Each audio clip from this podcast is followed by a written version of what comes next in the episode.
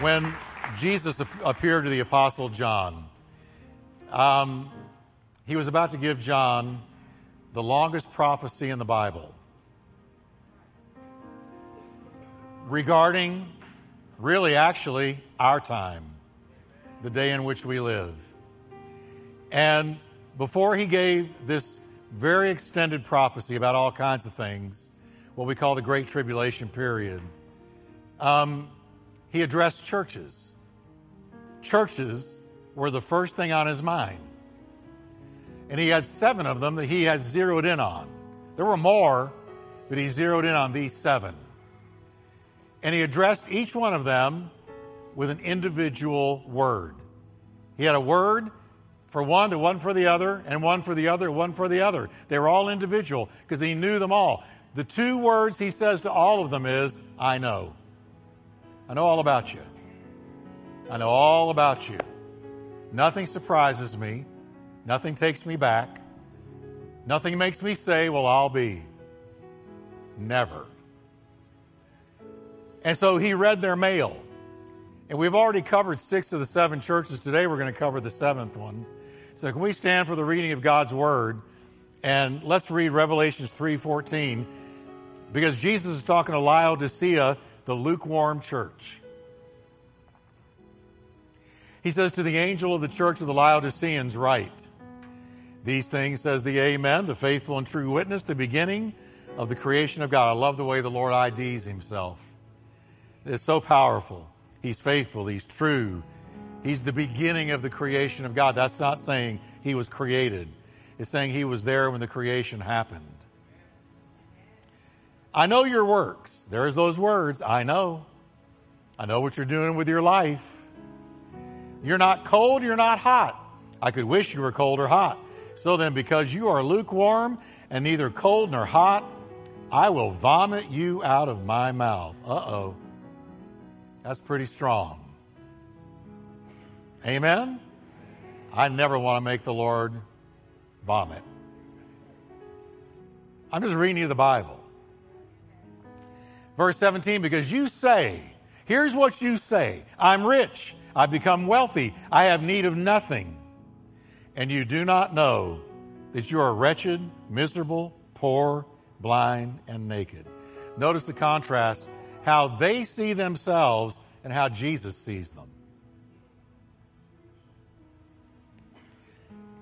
Then he says, verse 18, I counsel you to buy from me gold refined in the fire that you may be rich, white garments, that you may be clothed, that the shame of your nakedness may not be revealed, and anoint your eyes with eye salve, that you may see. Verse 19, as many as I love, I rebuke and chasten. Therefore be zealous and repent. It's good news. If he loves you, he's going to chasten you sometimes. Amen? Verse 20, behold, I stand at the door of your church and knock.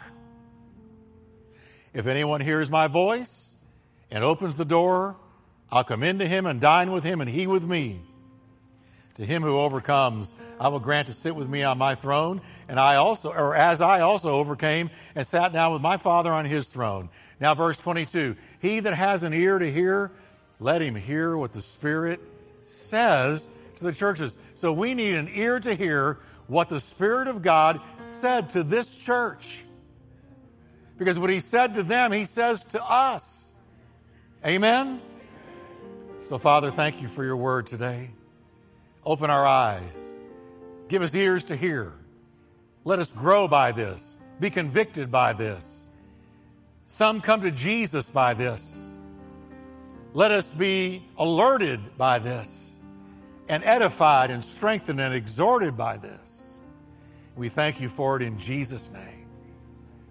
Amen.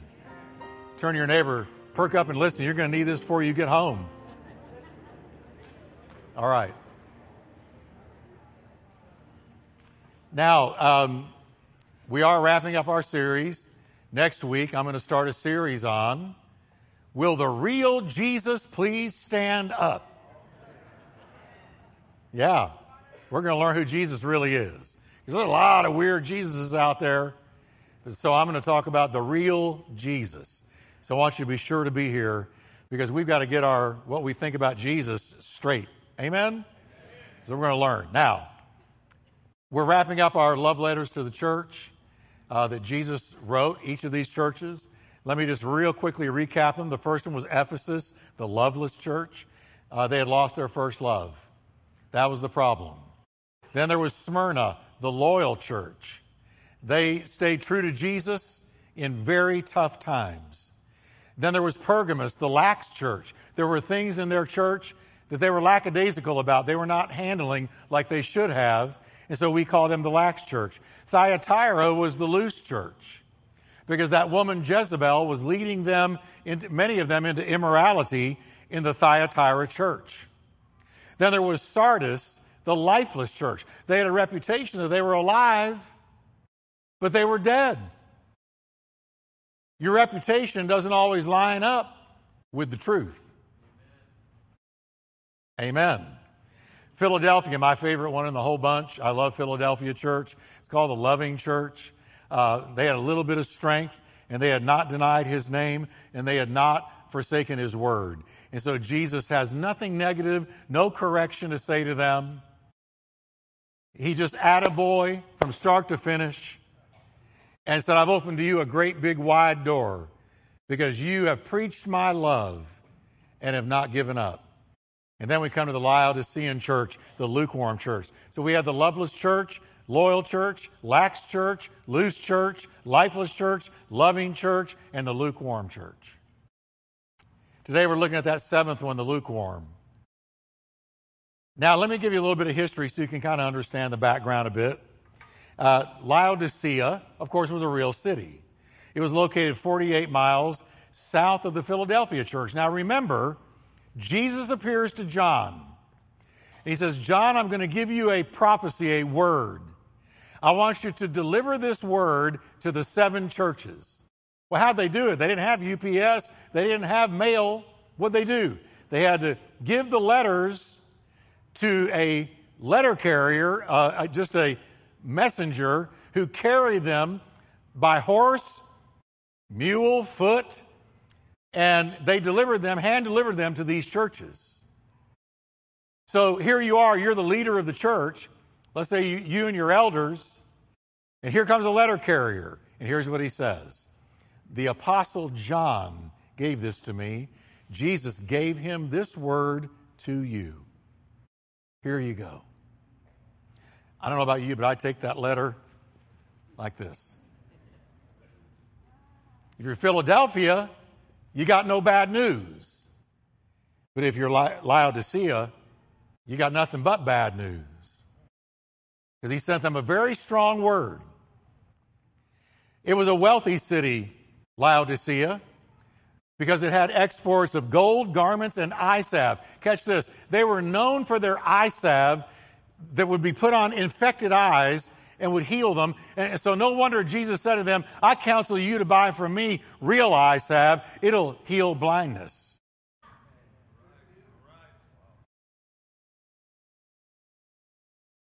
There was an earthquake that struck Laodicea in AD 62 a bad earthquake. We find, you study church history, a lot of earthquakes happen in the days leading up to Jerusalem being destroyed in 70 AD. Jesus had said there's going to be all kinds of earthquakes, famines, pestilences, and whatnot. Not only then, but now.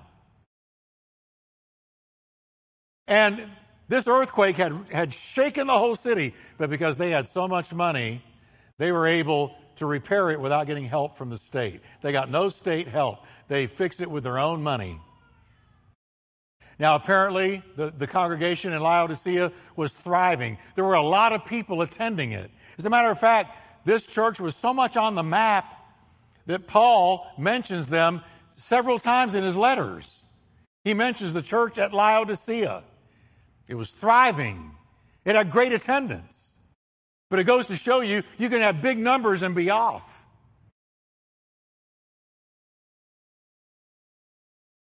Big numbers do not attest to accuracy or the blessing of God. Lots of people have big numbers and they're not right. You know them by their fruit, not their numbers. Some believe that a man in the Bible is mentioned in the Bible named Archippus was the pastor of this church. Uh, Paul advises Archippus in the letter to the uh, Colossians. He says, Tell Archippus, see to it that you complete or fulfill the ministry you have received in the Lord. Paul writes that twice about two people. He tells Timothy, Be sure you finish your calling, fulfill your calling, don't leave anything undone. He says to Archippus, You too, you be sure you fulfill it and don't leave anything undone.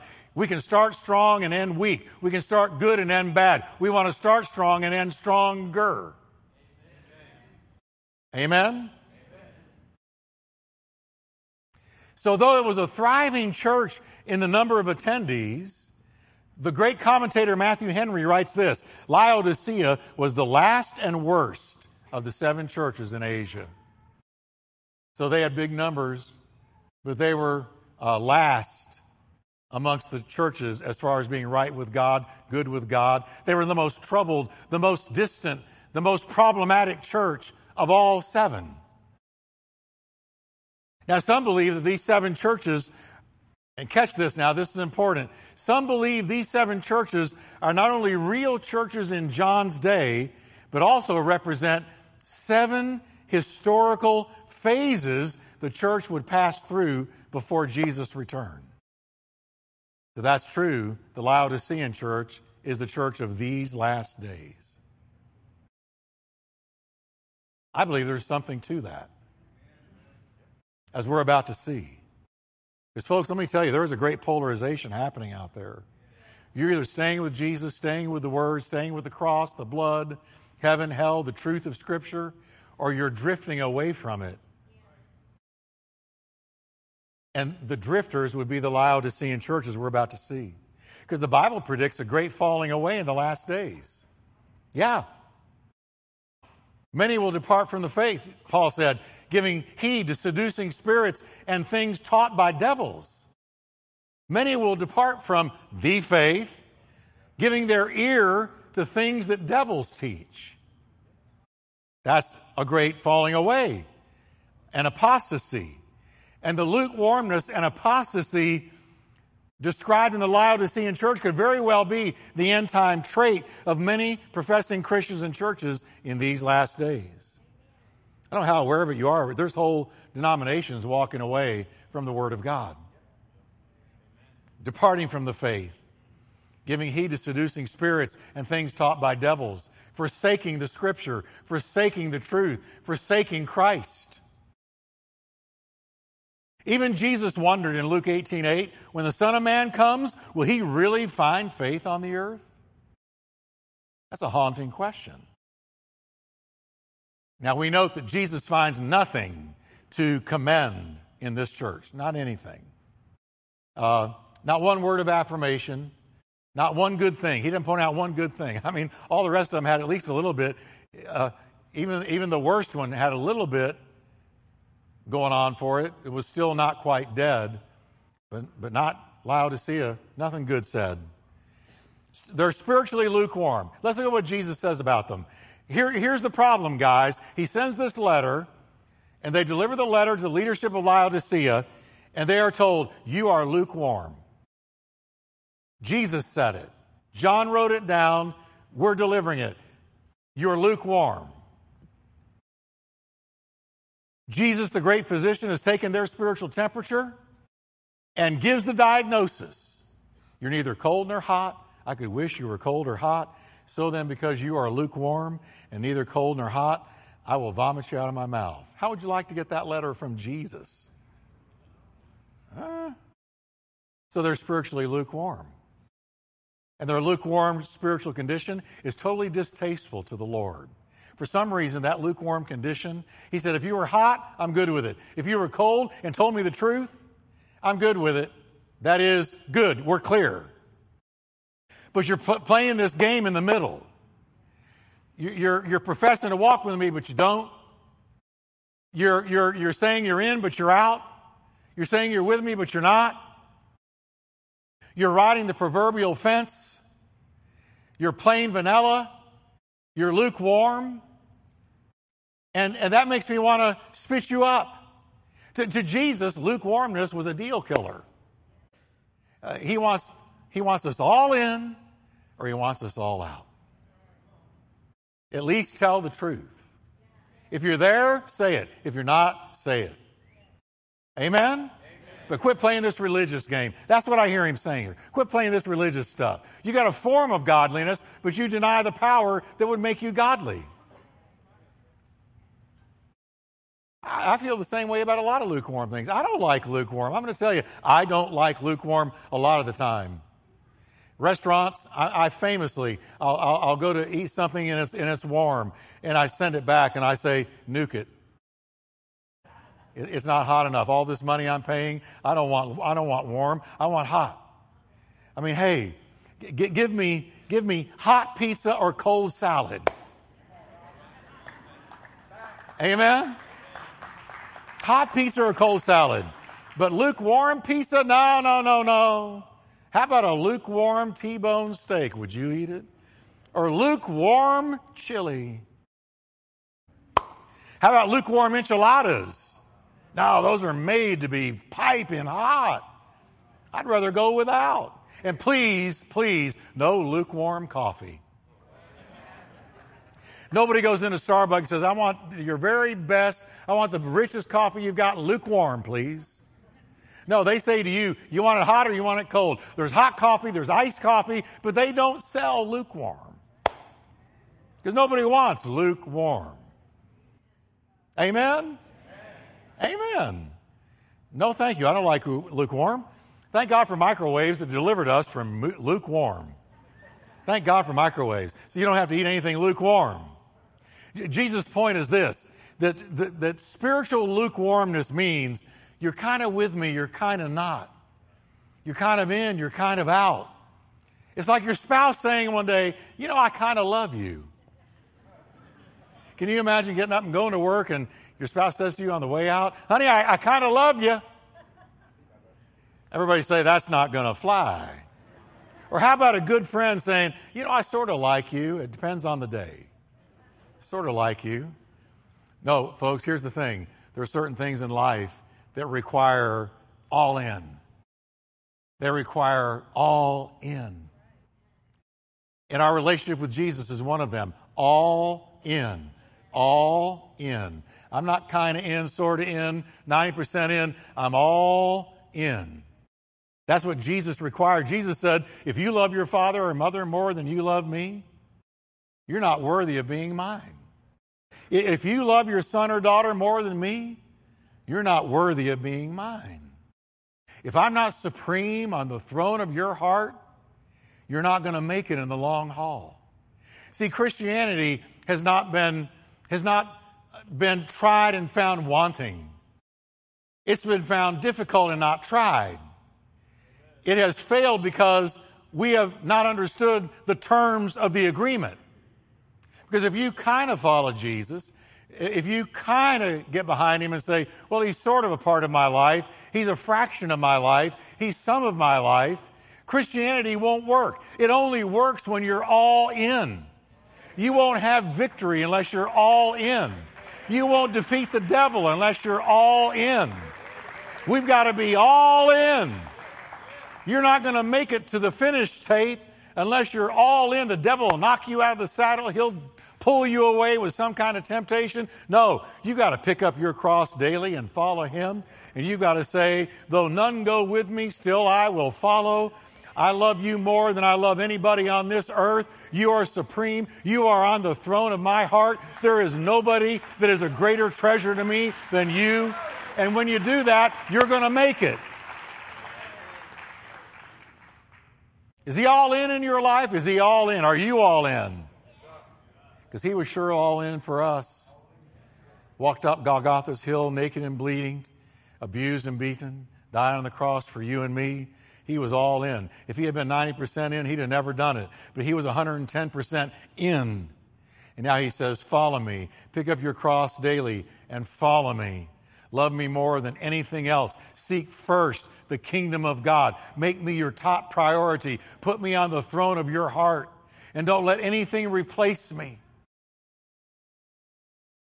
No person, no place, no thing, no habit, no affection. Don't let anything replace me. Keep me on the throne of your heart.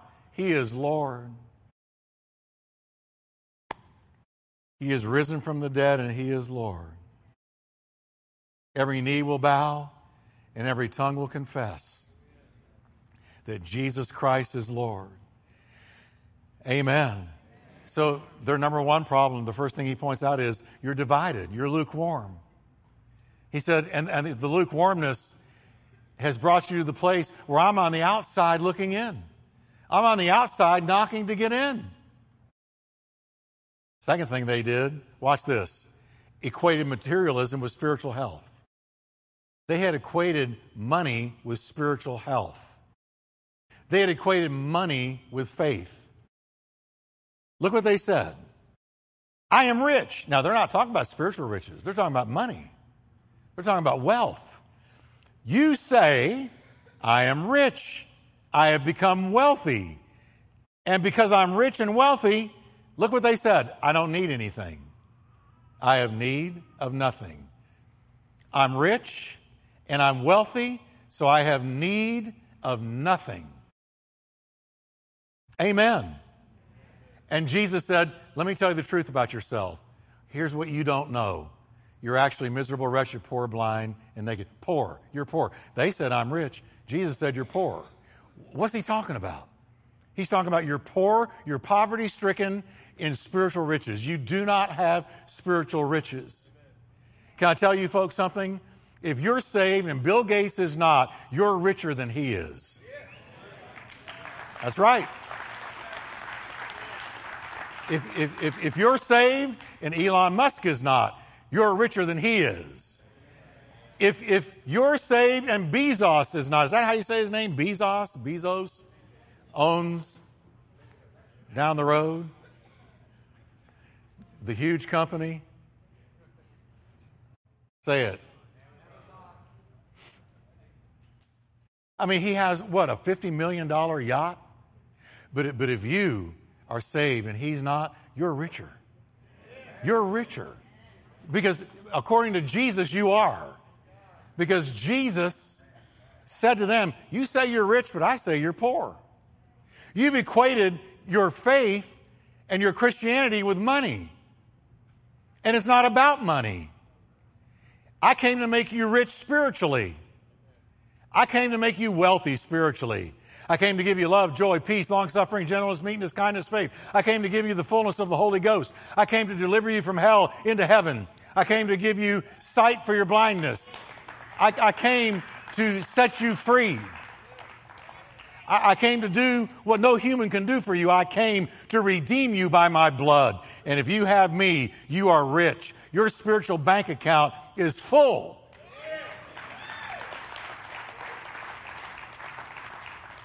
But they equated rich and wealthy with tons of stuff, materialism.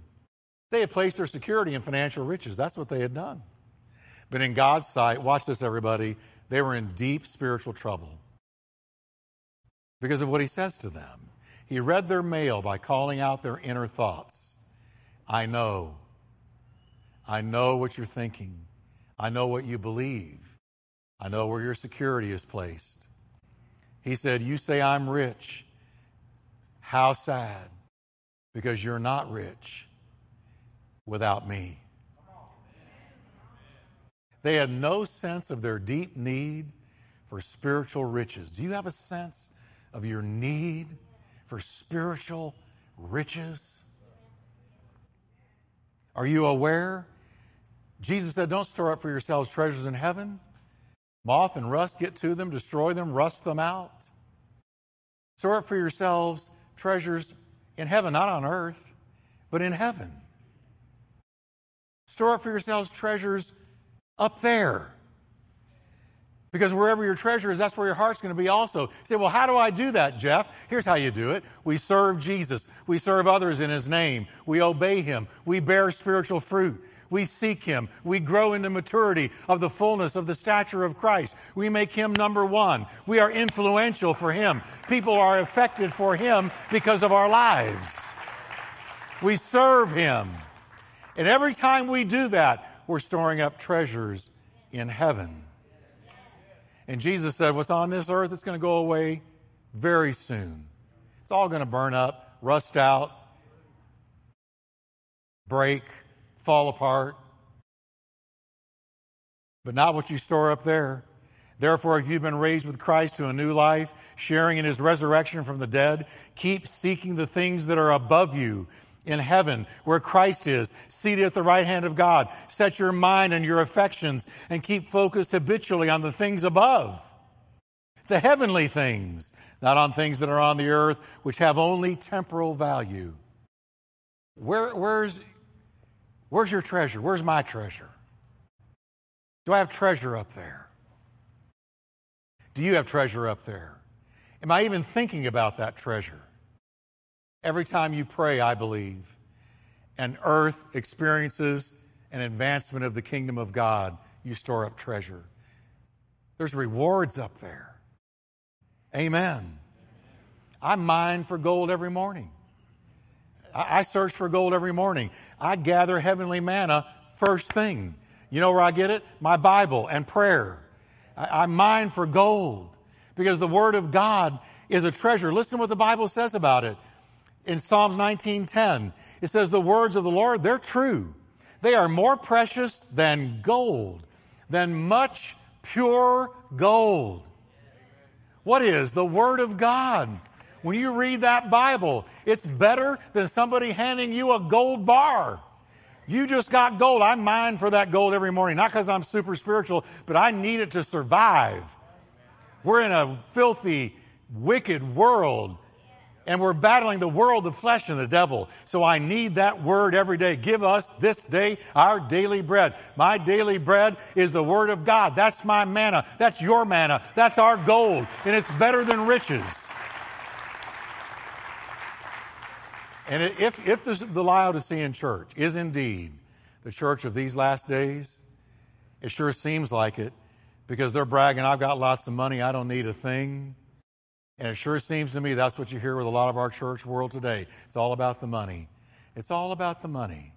A lot of preachers, every time they talk, it's about money. But I've learned this. I'm going to listen to somebody that tells me how to get the real gold. I'm going to listen to somebody who stands up and quotes the Bible and expounds on the Bible and feeds me from the Word of God and leads me to a closer walk with Him, focusing not on money, but on Him. He is my treasure. He is my gold.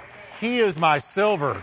He is my coins. Amen. In the parable of the sower, Jesus talks about those who hear the word and the cares of the world and the deceitfulness of riches choke the word in their life.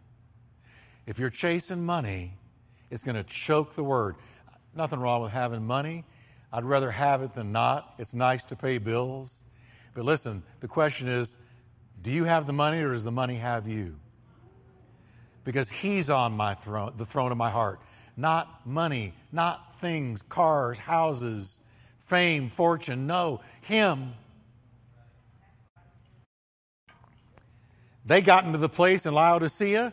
They, they just said, We don't need anything. We don't need prayer. We don't need the word. They, they decided they didn't even need Jesus. And you know that because Jesus is on the outside saying, Look, I've been standing at the door and I'm constantly knocking. What door? He's talking to this church. Can you imagine Jesus being out here knocking to get into Turning Point?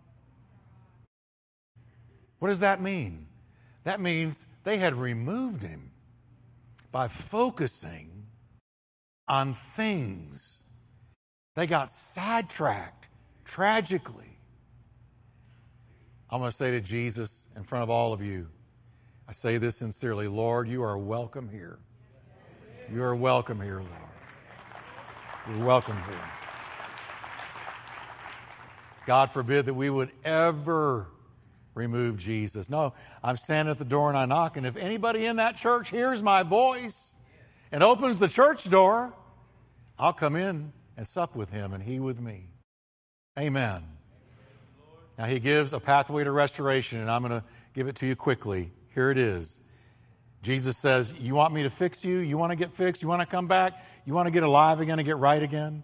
He says, I counsel you to, to buy from me three things gold refined in the fire, that you may be truly rich, white garments, that you may be clothed, and eye salve, that your eyes may see. He said, You want to get right? That's my answer. Because Jesus never points out something wrong that he doesn't give you a way to get right. Amen? So, what do they mean? Quickly, gold refined in the fire. No doubt about it, that's the Word of God. Because listen to what the Bible says about itself. The words of the Lord, Psalms 12, 6. The words of the Lord are flawless, like silver purified in a crucible, like gold refined seven times. That's how the Bible is described. What did he say? Counsel me. I, I counsel you to buy from me gold refined. And what does the Bible say about the word? It's like gold refined. So it's a call for the Laodiceans to get back to a daily commitment to the Word of God and prayer. All right? Get back to my Word and obedience to my Word. Get gold refined from me. Get back to the Word. Show me somebody that gets away from the Word, I'll show you a drifter. Show me somebody that gets into the Word every day, I'll show you somebody coming home or already home, growing in the house. So, daily dependence on the Word of God. The white garments, very simple. The righteousness that Jesus shed blood gives to everyone that repents. White garments. The righteousness of Jesus. He made him who knew no sin to be sin for us, that we might be made clothed in the righteousness of God in him. Amen? And the eye salve. What's the eye salve? It's the anointing of the Holy Spirit. It's the anointing of the Holy Spirit. It's the Holy Spirit opening your eyes.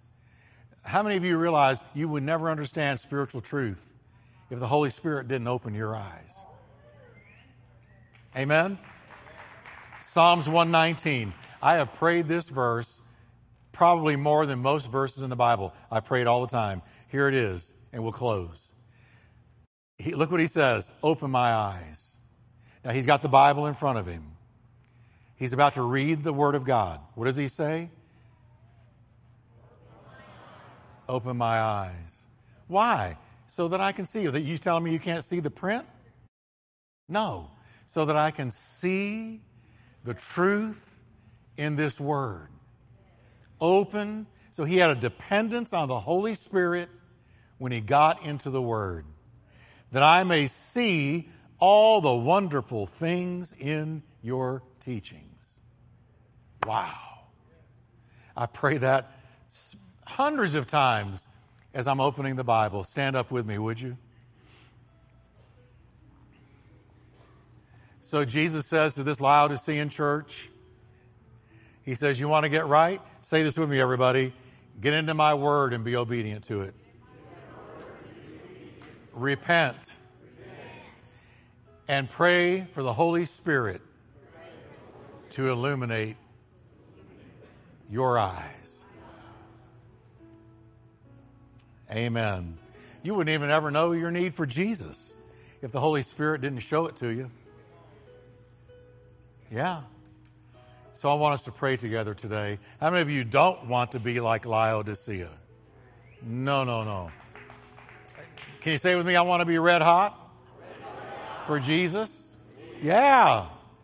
Amen. So let's pray together, can we? Father, in Jesus' name, we just thank you for this powerful word where you have opened our eyes. And pray with me, church, and say, Lord, today I come to you and I ask you to help me to remain hot in my commitment and my love to you. And Lord, help me to get into the Word daily and be obedient to it. Keep short accounts with God and ask for the Spirit's help to understand the Word of God. Give us eye salve, Lord, white garments, Lord. In the name of Jesus, with our heads bowed and our eyes closed. I want to talk to you today. Let me just quickly say, forget about the person next to you. Let me just talk to you, you and me. Let me just talk to you for a second. Do you know you know Jesus? Do you know you know Jesus? It's okay because I'm not here to point a finger at you, look down on you. No, no, no. I was saved in juvenile home. There's no way I can point a finger at anybody. I stand before you by the grace of God, and I want to tell you, He loves you today. And He wants to be a part of your, He wants to be all of your life, actually. He wants to change you, forgive you, give you a future and a hope. And if you've got a question mark in your mind about whether or not you know Him, whether or not you really know Him, I'm going to say a prayer.